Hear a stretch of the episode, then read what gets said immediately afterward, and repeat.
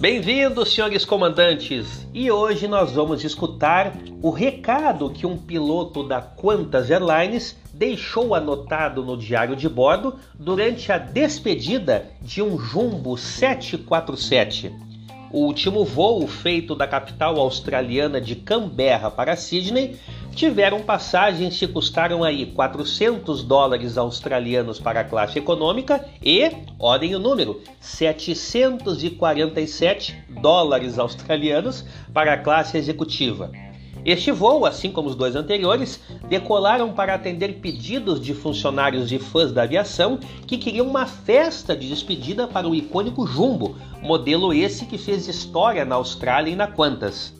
Na operação de despedida, o piloto de Taylor deixou as belas anotações no diário de manutenção, que é uma espécie de livro em que os pilotos e mecânicos anotam quaisquer problemas que aquele avião passou, assim como registram inspeções e correções que foram realizadas. Este livro ele acompanha o avião desde o seu primeiro voo até a sua aposentadoria. No diário, após o fim do voo, Taylor escreveu primeiro, abre aspas, este foi o último pouso de um 747 da Qantas em território australiano e ele fez um trabalho magnífico, como sempre. Aproveite sua aposentadoria, OEJ. A sigla OEJ faz referência ao Boeing 747-400 de matrícula Victor Hotel Oscar Eco Juliet, que fez o último voo do modelo na Qantas na última sexta-feira, dia 17. Por fim, o piloto faz uma dedicatória aos funcionários em agradecimento pelo trabalho no jumbo. Abre aspas.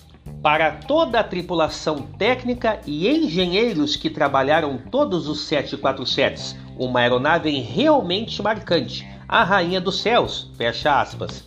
Além de ser conhecido como Jumbo, o 747 ganhou também o um apelido de Queen of the Skies, ou Rainha dos Céus. Nos próximos dias, o Vitor Hotel Oscar Eco Juliet estará sendo transladado para o deserto de Mojave, nos Estados Unidos, onde será provavelmente desmontado, assim como os outros 747 anteriores da Qantas.